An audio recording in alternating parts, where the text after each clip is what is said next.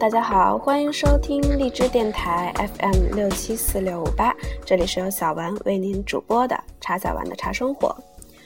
最近由于深受某些其他电台主播，尤其是午夜电台以及心灵鸡汤类型的节目的影响，加之实在是阅读过多，导致内心的语言和文字爆棚等原因啊，小丸决定在电台当中重新开一档节目。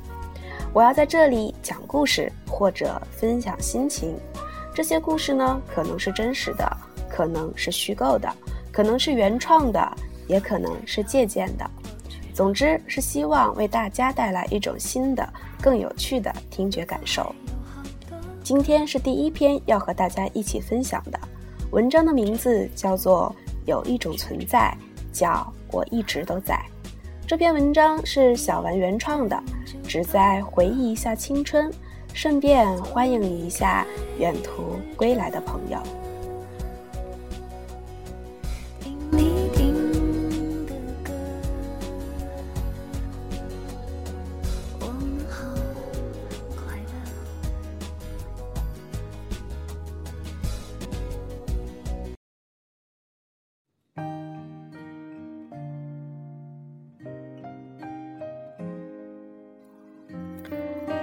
有一种存在，叫我一直都在。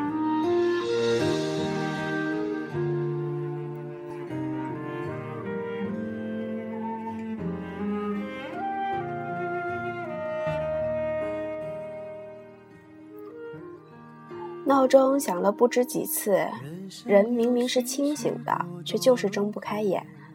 满脑子的天旋地转，认识的、不认识的人不断从眼前飘过，那些熟悉又陌生的地方和情节，让仿佛清醒的我分不清是梦境还是现实。因为前一晚睡觉前将窗帘拉了个严实，所以小说中那一缕照进现实的梦想阳光，并没有如期的照到我的脸上。于是，梦想和现实就这样被隔离在了那一睁一闭的眼皮两端。两声急促高亢的手机提示音冲破了模糊世界，将我从恍惚中彻底唤醒。我揉着惺忪的睡眼，抬手将屏幕还亮着的手机从书桌上拿过来，心里却嘀咕着：无论睡多久，梦还是梦，最终都会醒过来的。然后我并没有急着翻看手机的提示内容，而是顺手拉开窗帘，起身看看窗外。宽阔的天台上已经飘满了花花绿绿的床单被罩，房东阿姨没有错过这个来之不易的大晴天，早起清洗了堆积已久的床上用品。也许。并没有堆积很久，也许并不是每个人都跟我一样有着相同的堆积爱好，可是这又有谁知道呢？总之，在这个美丽到不知如何描述的阳光明媚的上午，我起床了。目光回到手机上，我终于看到了叫醒我的 morning call，来自郑先生的信息。那边怎么样了？我拿着手机怔了一会儿。那边是哪边？他问我的是什么事情？小茶叶店里的生意、人生大事，还是什么？一刹那的光景，我的脑子早已闪过无数个念头，最后忽然明白了，他问我的是工作安排问题。记得曾经跟他提过的工作憧憬，因为各种天不时、地不利、人不和的问题，最终以告吹结束。于是我将遇到的问题如实相告，看着“哎呦，这么夸张”等等文字回复，我仿佛就像看到了他表情丰富的老样子。我想，即使过得再久，他还是学不会将自己的情绪掩藏在外表之下吧，就像我一样。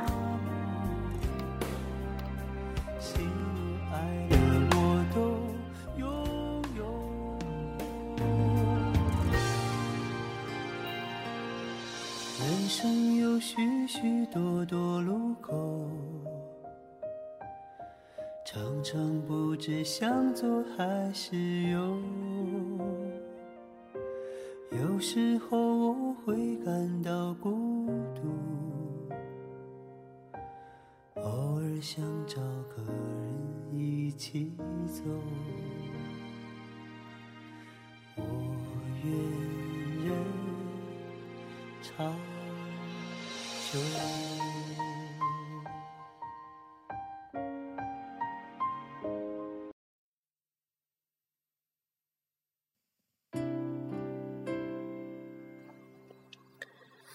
我和曾先生的偶遇开始于一次党组织的会议，他站在讲台上，我坐在讲台下。后来回忆起来，他并不记得我，而我的印象里，他也只是一个话多并且活泼的组织部长。后来不知多久，我们相识了，起源于一个卖茶小店，他是顾客，我是兼职老板娘。这样算起来，再过五天，我们就做了整整三年六个月的好朋友了。那一年他二十四岁，刚好是本命的前一年，而我二十一，带着对未来的无限希冀和迷惑，懵懂地挥霍着我的大学青春。如今，在我的本命年里，我留守在一个叫家的小茶室里。清贫而自由地坚持着自诩的梦想，而他则带着实现一半梦想之后的忐忑和不安，回到了最初的起点，喝茶水、看报纸的平淡生活。也许这种平淡是很多人梦寐以求的生活状态，但是我还是了解他的，他的心永远都不属于安静与平和。他喜欢刺激，喜欢变化，喜欢在任何随意的时间里做任意想做的事儿。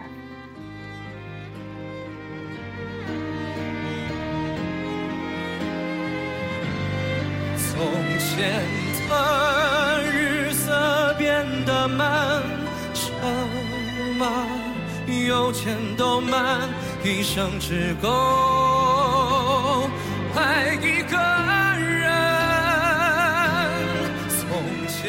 我们相识的那一年秋天，是他大学生涯结束前的实习期。莫名其妙就熟悉了的我们，一直在那家小茶店里面度过了很多时光。有他在的黄昏和晚上，小店的人或格外多，店里面也总是会充斥着各种声响，嗔怪的、惊喜的、兴奋的、低沉的。那时，他说他想做一份高智商、高创意的工作，不想依靠出卖体力而获取报酬，然后过高品质的生活。他投了一份又一份的简历，投在创意行业的大都石沉大海，面试过的也因专业不符或者职位招满而告终，投在其他行业的却满地开花。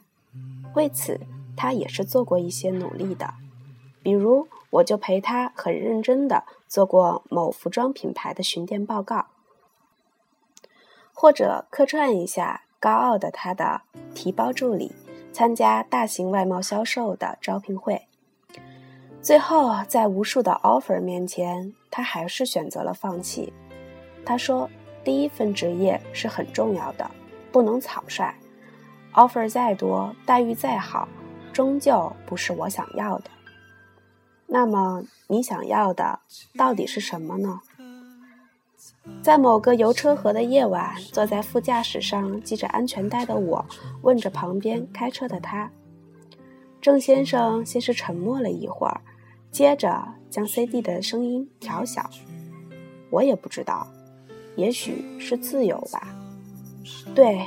应该就是自由，自由的时间，自由的经济，然后就是更深的沉默。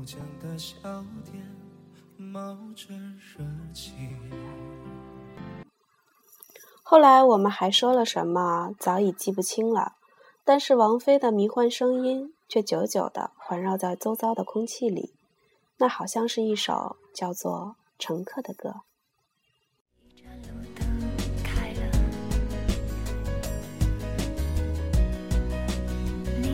想什么？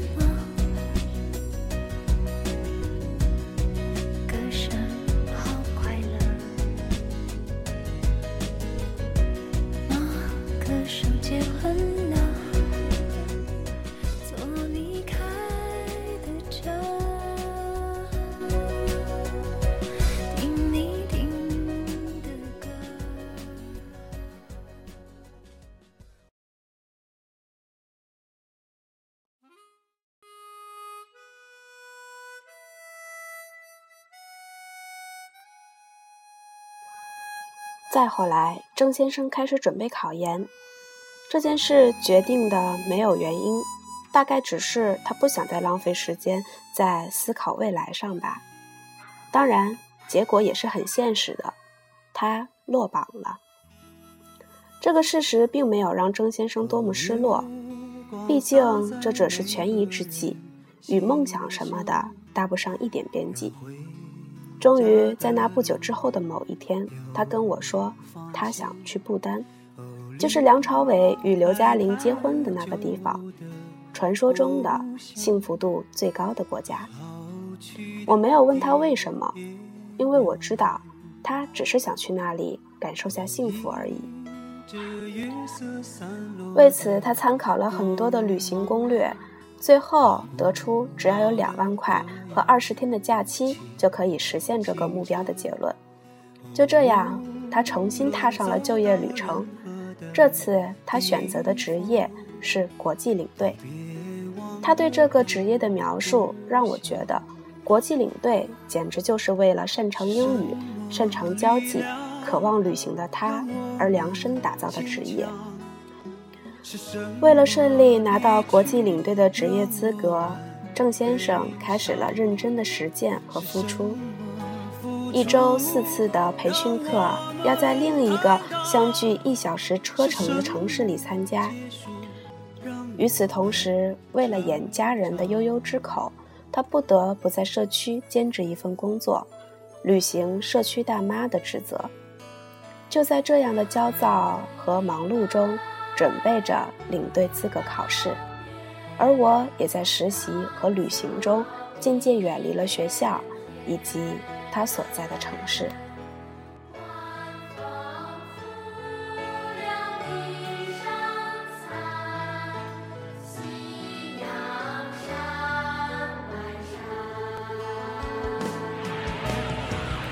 而我与他之间的见面，也由最初的一周三四次。锐减为三四周，甚至三四个月一次的见面。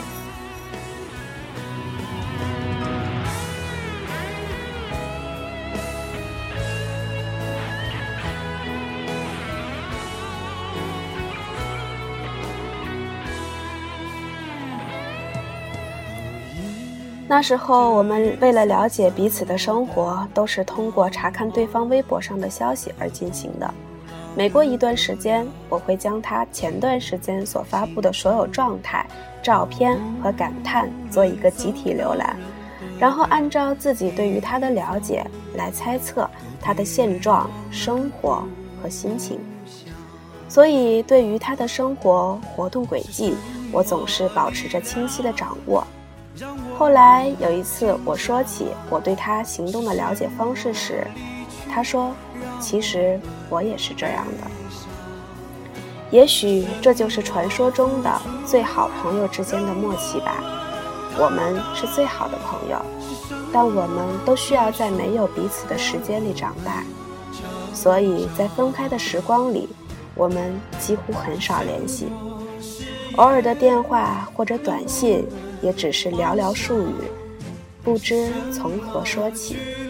见面之后才会发现，其实我们对彼此的生活都是知晓的。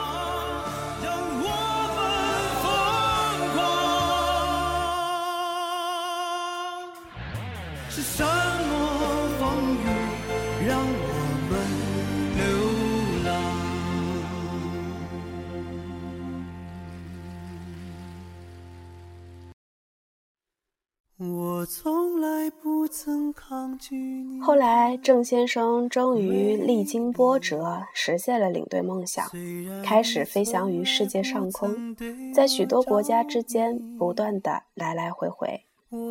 就在郑先生满世界飞行游走的时候，我也走到了大学与社会的交叉口。虽然全程经历过郑先生的毕业季，但在自己的毕业面前，我依然会手足无措。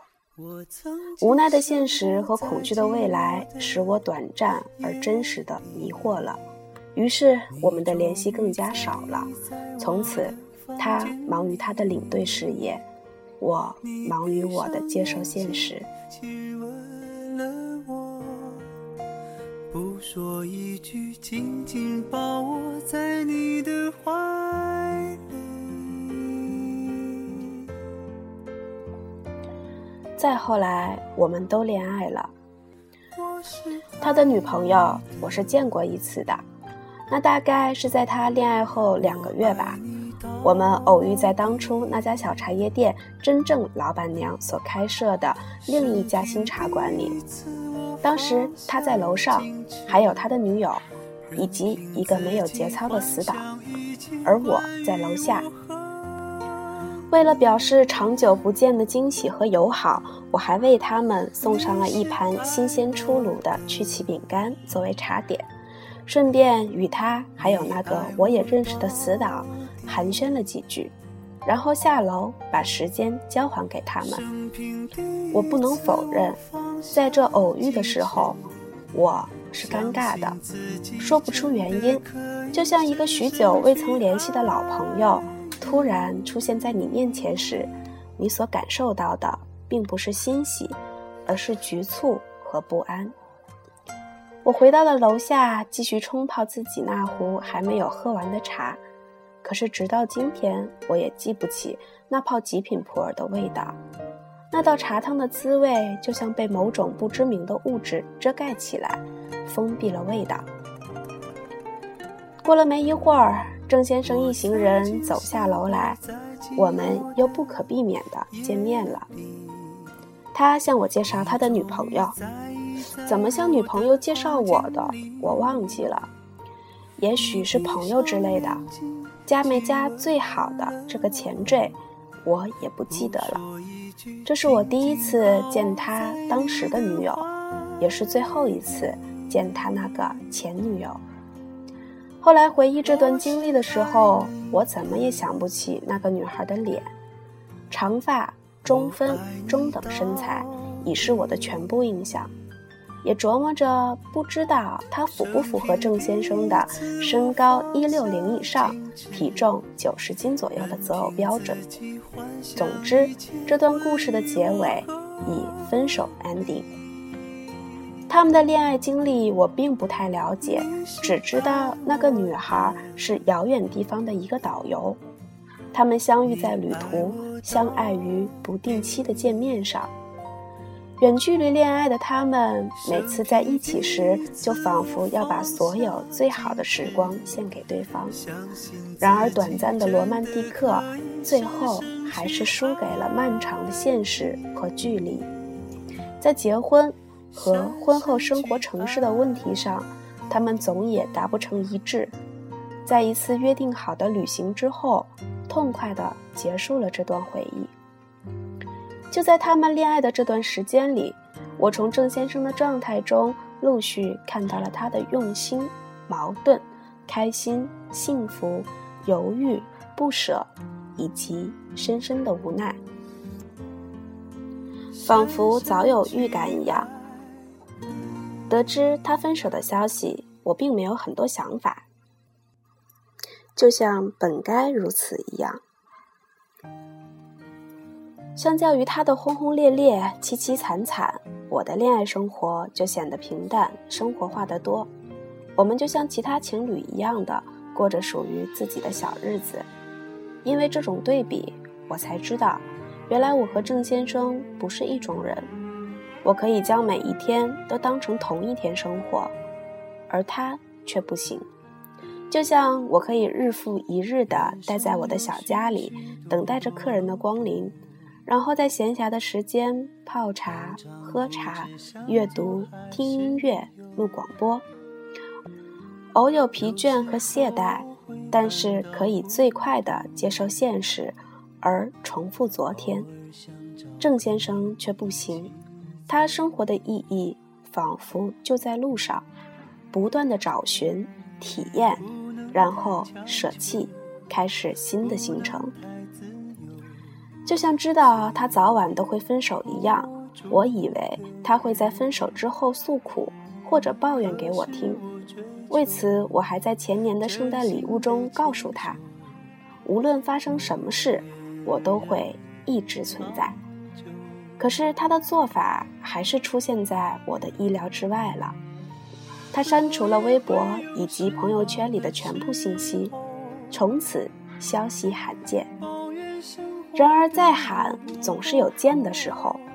因着这些不时蹦出的星火消息，我知道他不是完全的杳无音讯。然后我也知道，自己已经不再了解他了。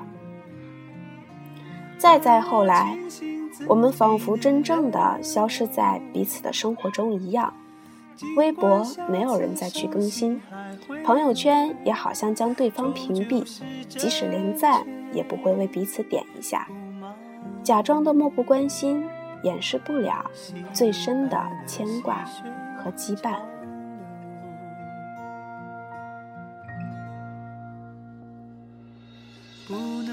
我们在不知不觉中恢复了很长时间的一次联系。大多说说彼此无关痛痒的现状和对生活的不满，相互打打鸡血，相约一起吃饭，却总是几个月过去了也没办法见面实现。但是无论如何，我们都坚持到了现在，没有彻底的消失在彼此的生命里。郑先生终于还是厌倦了无休无止的飞行生活，不满时间消失在一张又一张陌生的床上。他开始渴望安定而平凡的生活，就像现在的我一样。他辞掉了曾经梦寐以求的工作，投入到了新一轮的纠结和选择。现在终于回归到了社区街道大妈的工作当中，喝茶水、看报纸，解决一下邻里纠纷。这原本距离他无比遥远的生活，就这样。真实的发生，而且重复着，直到今天，幸福的不丹依然是他不可磨灭的梦。走了那么多地方，最想去的却依然无法到达。他慢慢的恢复了微博上的更新，偶尔会吼骂一下不甘的无聊生活，或者自嘲一下最后的选择。再或者，发散着负能量爆棚的自毁玩笑，而我从这些当中看到的是一个渐渐复活的郑先生。所以，当今天看到他的消息时，我丝毫也不惊讶，就好像我们原本就一直联系一样。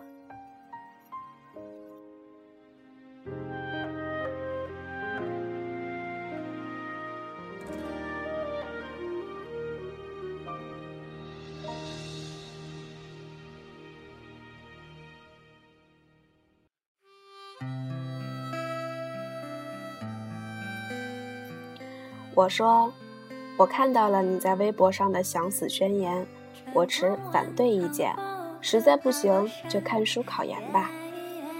他说，不知道怎么样的人生适合我哎，游学这样的人生我要。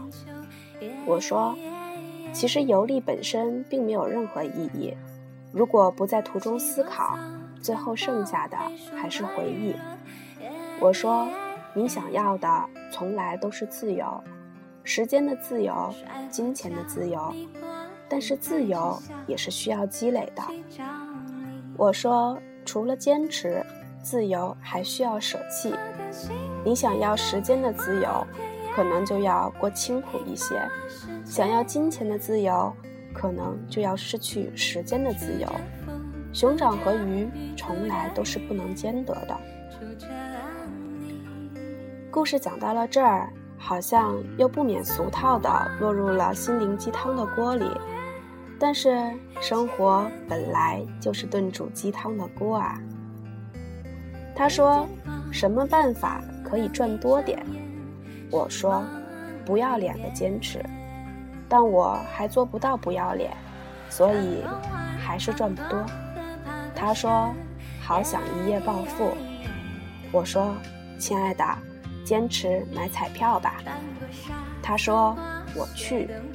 我说，没事看看，奋斗不息，折腾不止，就当嗑药了。